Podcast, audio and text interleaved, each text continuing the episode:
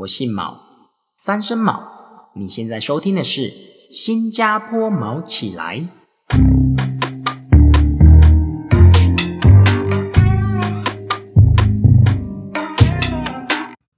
Hello，大家，我毛生文回到台湾喽。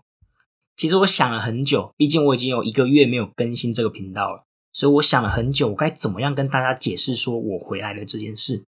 后来想想，毕竟我的频道也没有任何盈利嘛，所以我就想用最直截了当的方式来跟大家说。总之，我把新加坡的工作辞掉了，那我现在人在台南隔离，那隔离也差不多隔离到二月多就结束了。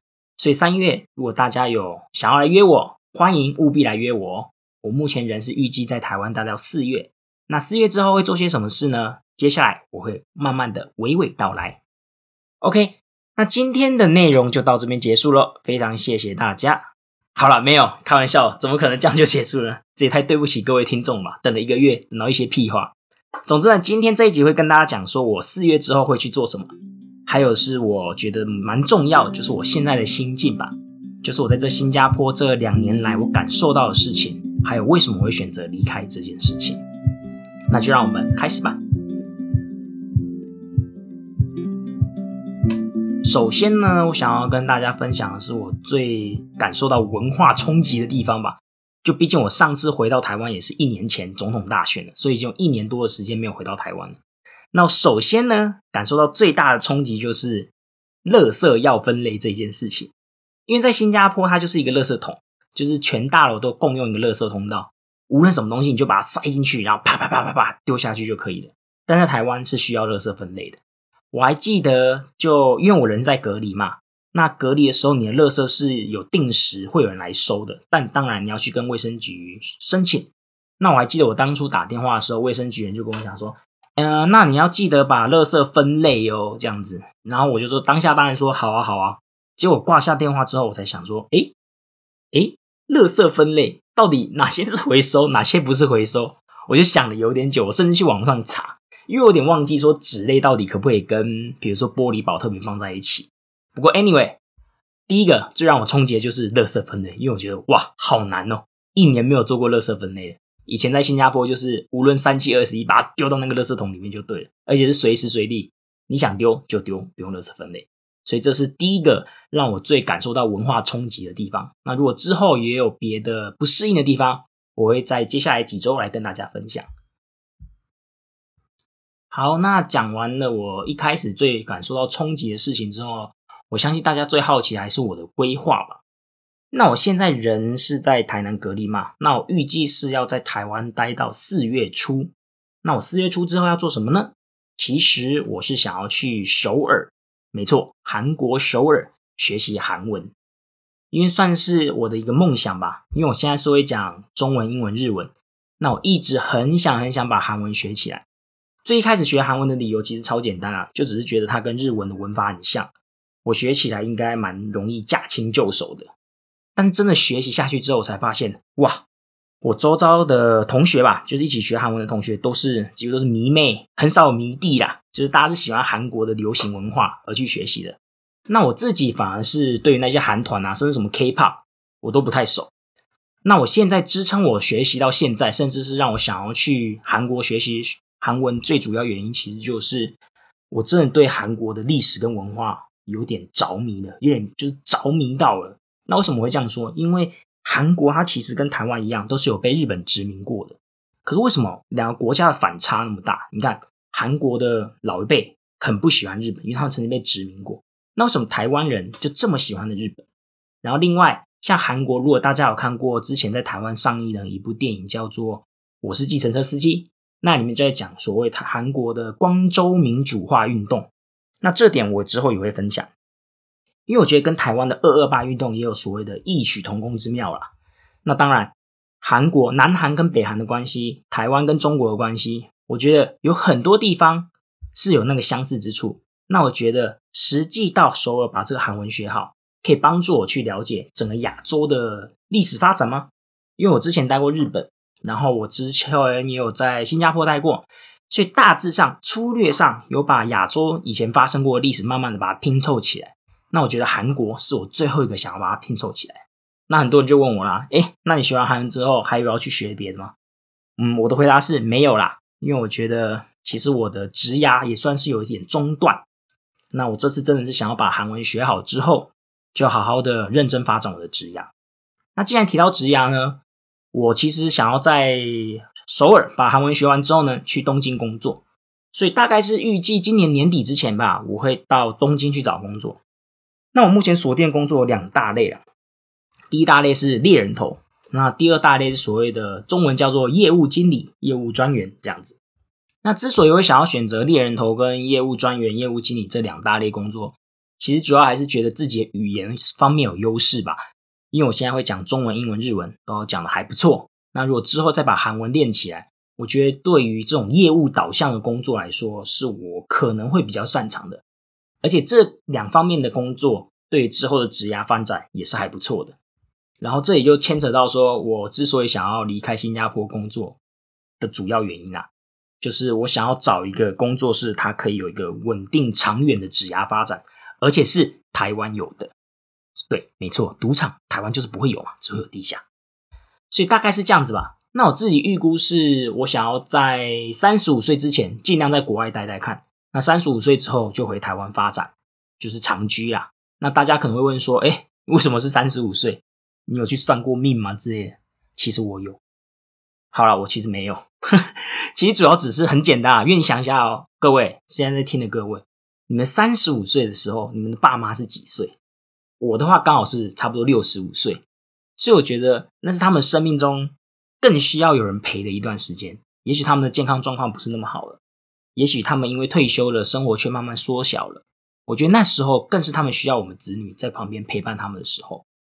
因为我自己会转换立场想想看吧，想一下，如果你今天好不容易让你的儿子女儿发展的，就是培养的很好，然后他们后来都去美国工作、读书、发展，可是他们一年只能回来一两次，对你看着他们会觉得自己培养出了人才，可是在我自己看来，我会觉得在那个的背面反而是有孤单或者是不舍的，毕竟谁不希望自己的小孩可以陪在身边呢？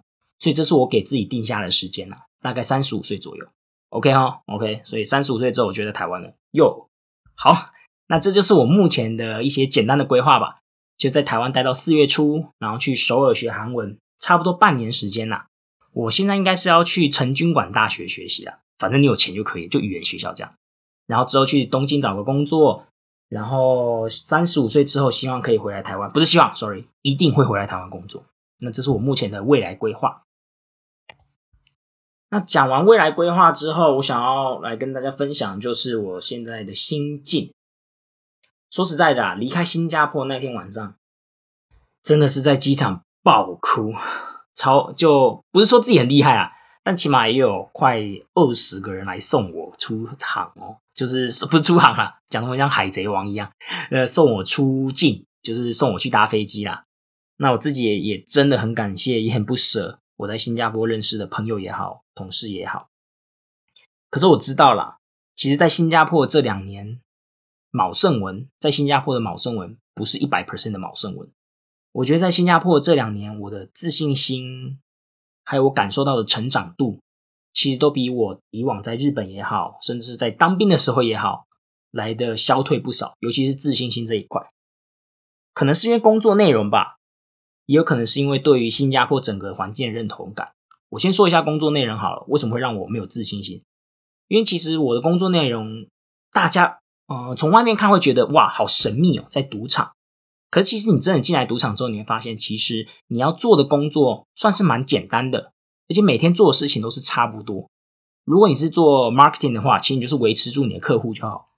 那如果你是做赌桌上面的 table game 的，其实你每天要做的事情都差不多。你要做的事情就是监督，让那个赌桌的运转顺利，所以没有什么特别的成长性的内容可以让你去成长，让你有个刺激，有个成就感。所以很多时候我在新加坡，在外面可能认识了一些台湾朋友，我们在聊天的时候，我就很难从我的工作中取得成就感。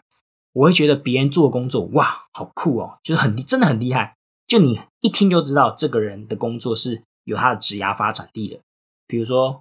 他可能说：“哎，我在做哪里哪里的业务，我是哪里哪里的工程师，我是哪里哪里的基金投资，就很多你一听到就是普世大众会觉得哇，那是个很不错的管道。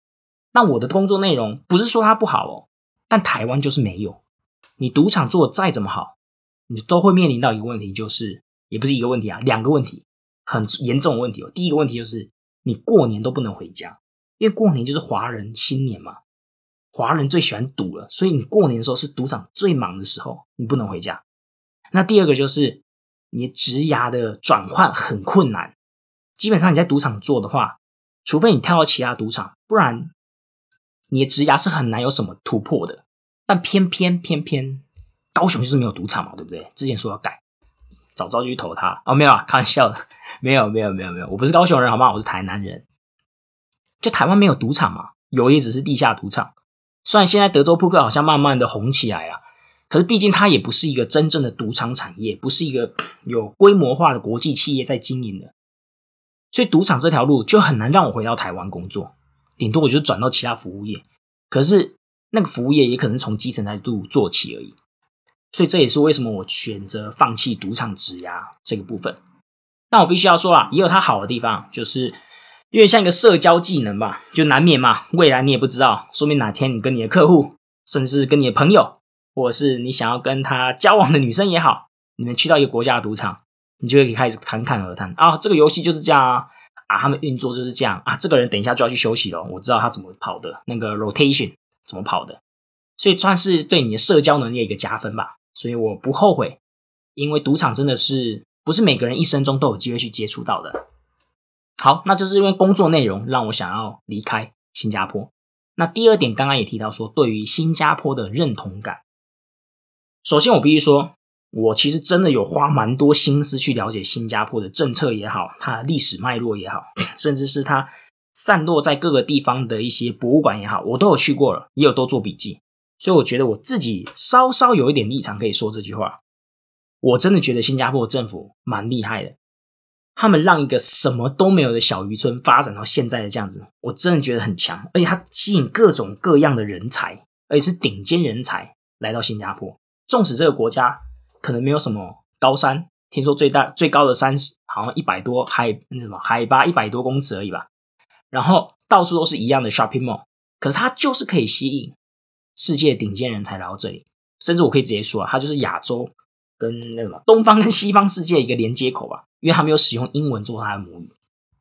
但也正是因为它吸引了很多想要发展职涯的人来到这里，所以真的因为喜欢新加坡这个地方而来的。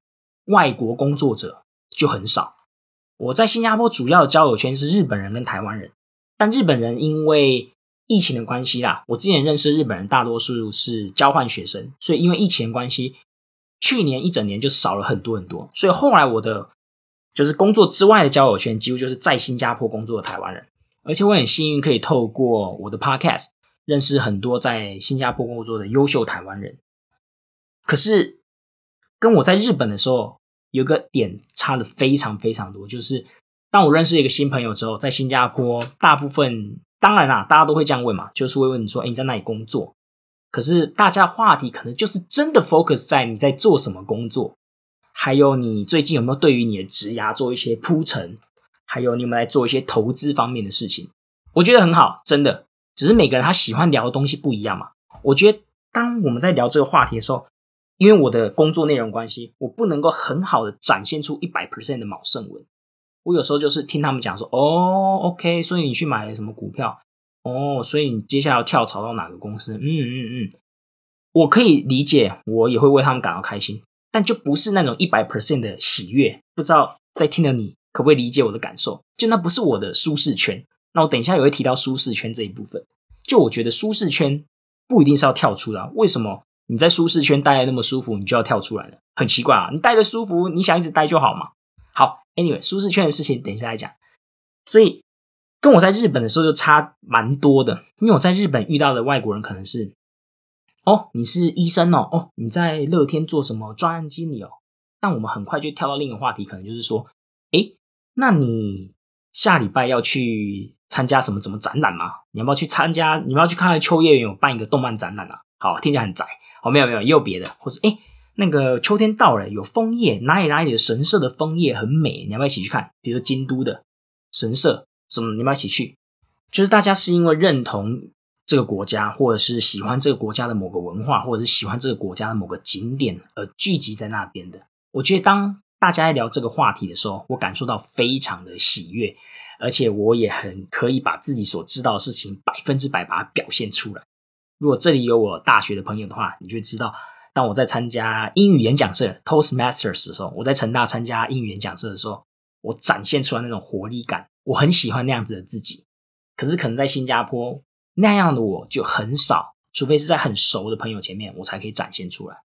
所以主要是这两点：工作内容、职涯转换的不易，还有对于新加坡文化的理解的朋友比较少。基于这两点，我后来选择是离开新加坡，把这份工作辞掉。所以这也是呼应到我刚刚说的规划嘛，就我之后想要去东京工作，因为那时候的回忆真的是很美好。当然我知道很多人说，哎，日本工作很累哦。跟你讲，你去那边工作，你就知道你下班根本不想动。我也能理解啦，可是不去试一次，不去亲自试一次，又怎么能知道呢？对吧？好，那回到刚刚讲到的 comfort zone 舒适圈这件事情。就我不知道前几集有没有讲过，但我真的是搭上飞机的那一刹那，我真的感受到我好像可以回到我的舒适圈的感觉。就当我一下飞机，跟一些人讲说：“哎，我回到台湾了。”那个 Toastmasters 就是我刚刚讲的英语演讲社，就有人问我说：“哎，台湾最近有要办什么 Toastmasters 的活动哦？你要不要去当讲评员？哎，你要不要去参加什么解说发表，就是演讲？”那我一听到就是哇，好有趣哦！就是想要做这样的事情，所以我真的觉得，对我逃离了挑战的地方，我回到了我的舒适圈。可是，如果我们可以在舒适圈里面好好的生活，嗯，比如说欢笑，比如说做你想做的事，开心的成长，那也不是一个坏事啊。但当然，我还是推荐大家可以试着去跳脱自己的舒适圈，因为唯有当你跳脱了之后，你才可以知道你的舒适圈是什么嘛，哪里才可以让你。发光发热，发挥到一百二十 percent 的极限，对吧？最后，我想要跟听到现在你说一声谢谢，因为我知道已经相隔了一个月没有更新了，但你还是愿意听到这个地方，我真的很感谢。未来呢，我会把我的 podcast 名称改掉了，就是改成首尔毛起来，然后顺利的话呢，年底会再把它改成东京毛起来。简单来说，就是无论走到哪里，我都会把。Podcast 做下去，那也真的很感谢你们一路陪我走到现在。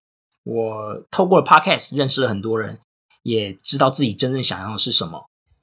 我觉得像现在这种资讯爆炸的时代啊，其实能够知道我们自己想要的是什么的人很少见，也很稀有。那我也希望在收听我的观众，嗯，不不对对，口才真的烂，都可以找到你真正想要做的事情。我由衷的祝福着大家。OK。在台湾的各位，赶快来约我，好不好？我已经人在台湾了，OK。那在新加坡收听的各位，我也真的真的很谢谢你们。就是不知道还会不会有再相见的一天，可是能够遇到你们，让我的新加坡生活丰富起来，我真的很开心。也希望你们之后的一切都可以顺顺利利。当然啊，如果有机会。你可以继续收听我的频道哦。如果你还想知道我发生了什么事，下次见面我一定会让一百 percent 的毛生文展现给你们看的。好啊，不要一直讲我本名毛球，一百 percent 的毛球展现给你们看的。谢谢你们这两年来的陪伴，谢谢。那我们之后有缘再会喽。